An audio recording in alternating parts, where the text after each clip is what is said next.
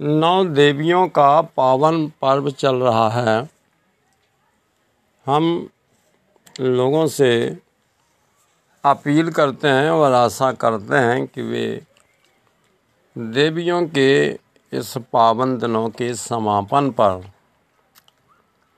ज़रूर प्रतिज्ञा करेंगे और शपथ लेंगे कि उनके द्वारा नारियों नारियों और नारी जाति का कभी अपमान और अहित नहीं होगा।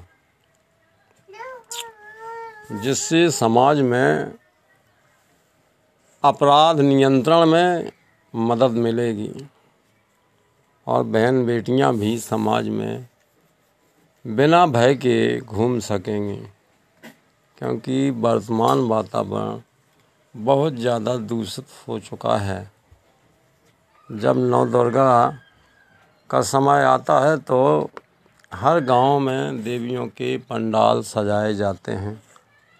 जिसमें लड़कियाँ भी आती हैं, लड़के भी आते हैं, कमेटियाँ बनाई जाती हैं।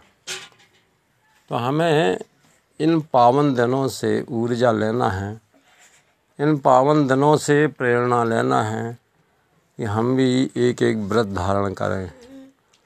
और लड़कियों को व्रत धारण करना चाहिए कि समस्त गाँव के लड़के, उनके भाई और उनके चाचा पिता हैं।